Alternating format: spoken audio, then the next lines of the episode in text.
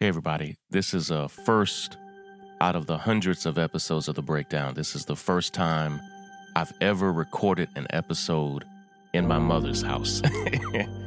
As you may know, my mother is in the hospital here in Georgia. I traveled down to be with her. I uh, went to the hospital yesterday and was able to get updates, but they don't even allow you in the room to see the patients. And so I brought all of my equipment with me, and I'm going to record today's episode. And there's a lesson that I want to teach you that I've taught before that I think is maybe the most important lesson I could teach you in light of what's happened to George Floyd, to Ahmaud Arbery, to Breonna Taylor. It's about how the systems and structures of mass incarceration work. I've had literally thousands and thousands of you write me, D M me, email me, call me, text me, and say, Shaun, what exactly can we do? And over the next three days, we're going to lay out action steps and action items for all of you. But today I need to go back to my roots as a teacher, and I'm going to play a throwback episode of The Breakdown where I teach you how these systems are built. Because listen, we can't tear it apart. We can't deconstruct it. We can't be abolitionist if we don't actually understand the systems that we're trying to tear down. Like today, I'm going to teach you the architecture, the design, and I am teaching one major point. And that point is that there's not one system of mass incarceration, one system of policing. It's actually thirty thousand microsystems. Let me break it down. This is Shaun King, and you are listening to The, the, the Breakdown. The, the, the, the, the Breakdown. The, the, the, the Breakdown.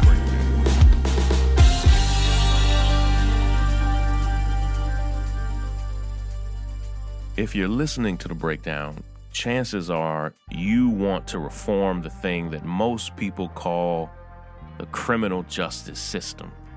Now, in this community of, of dreamers and reformers and abolitionists, we're beginning to call it the legal system instead of the criminal justice system because it's not really just, and everybody who enters into it is not a criminal. I don't even know that anybody is a criminal. People commit crimes, but when we call it the criminal justice system, we immediately are framing it in a way that is problematic.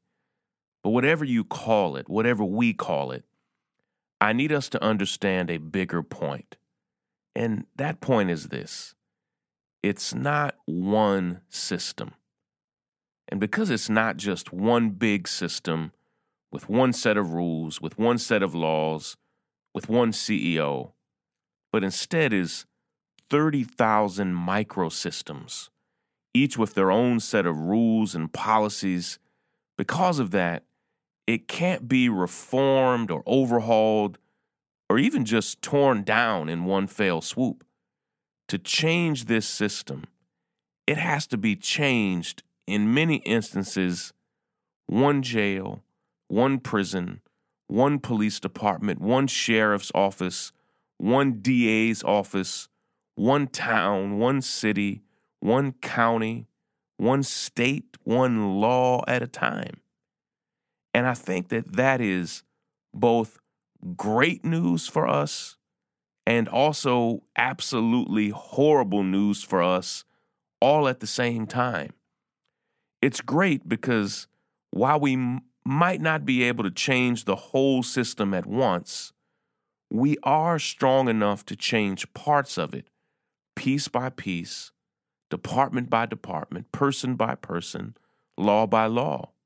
Our organization, Real Justice, has helped to elect brand new district attorneys in Philadelphia, in Saint Louis, in Boston, in San Antonio, and in so many other cities and counties across the country. And those D A's are changing the game. We are able to do that because our organization set very specific goals. We joined other organizations on the ground who share those goals, and we helped flip those positions over to women and men who are determined to change the game from the inside out. Organizations and activists across the country are now targeting individual police departments, individual jails, and they are seeing some progress. So the great news is this: if you are determined and organized enough, you can change these microsystems in very substantive ways, and it will impact tens of thousands of lives.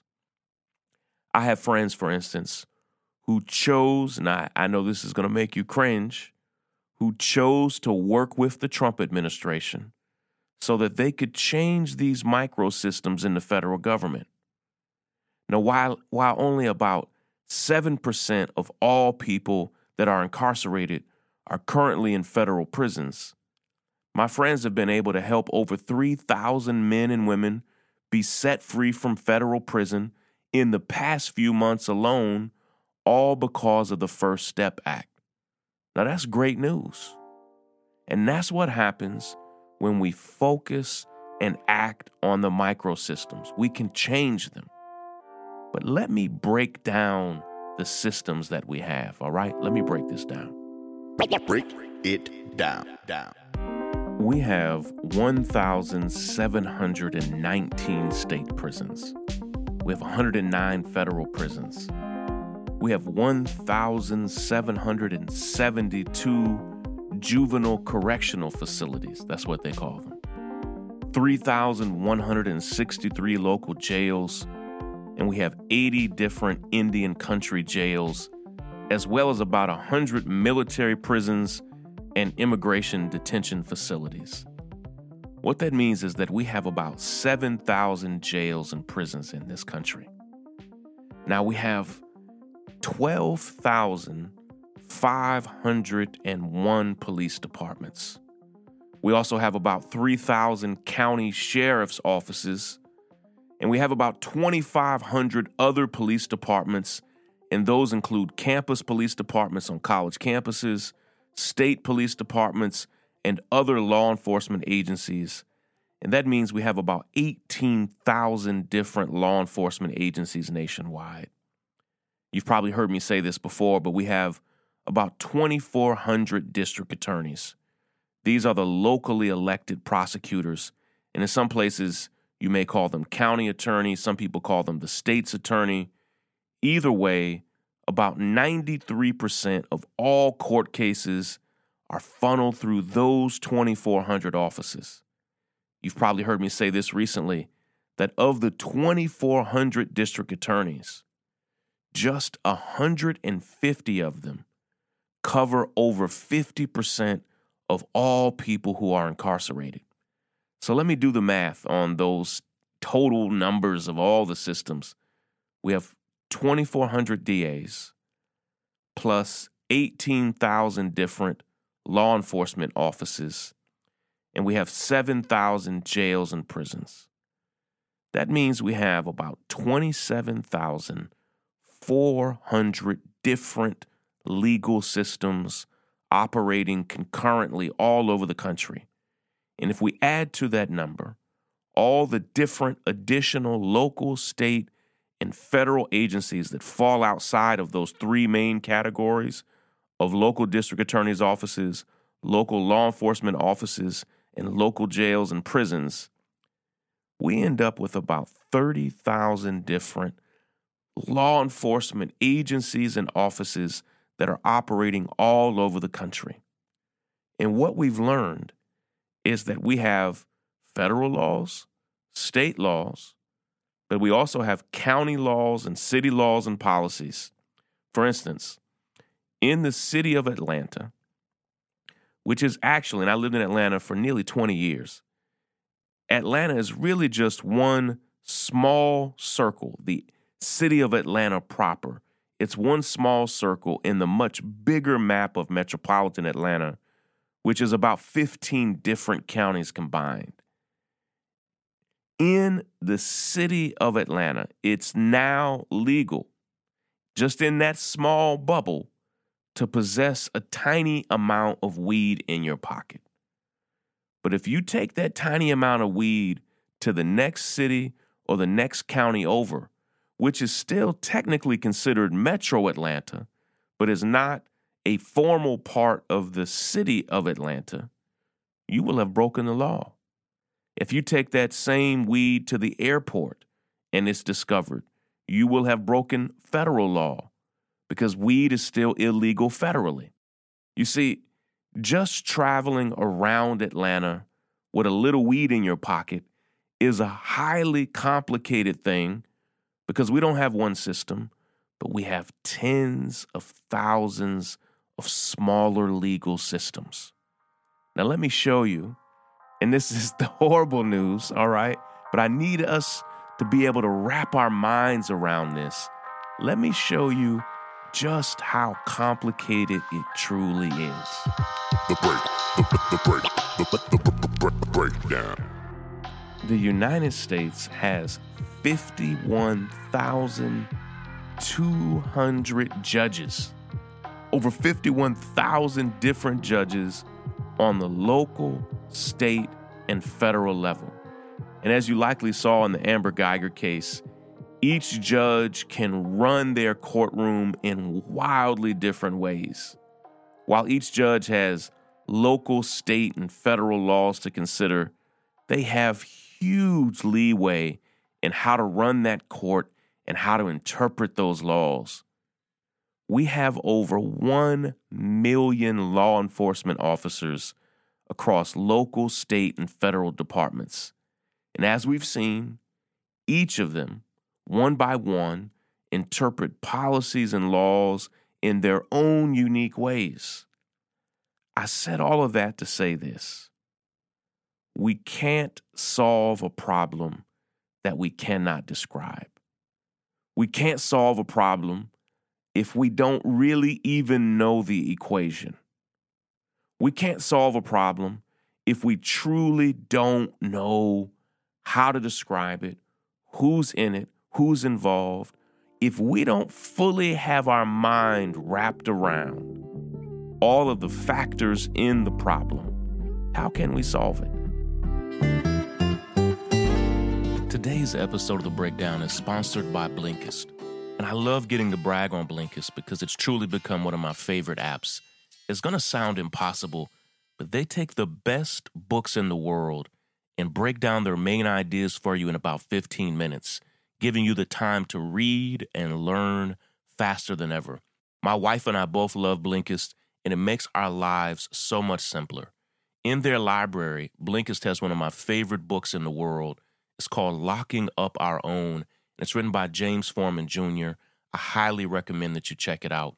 With Blinkist, you get unlimited access to read or listen to a massive library of condensed nonfiction books, all the books you want, all for one low price.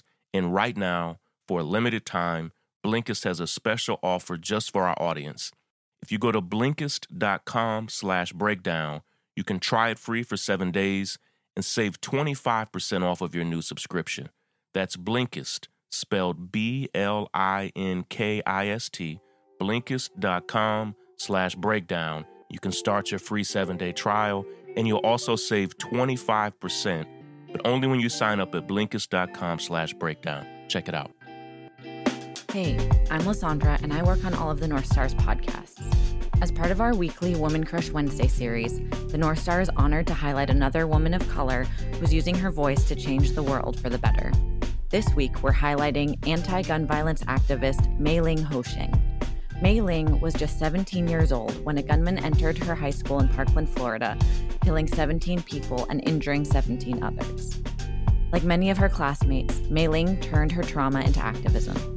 She began speaking out about the effect that school shootings had on her community and how the community's response could impact students of color.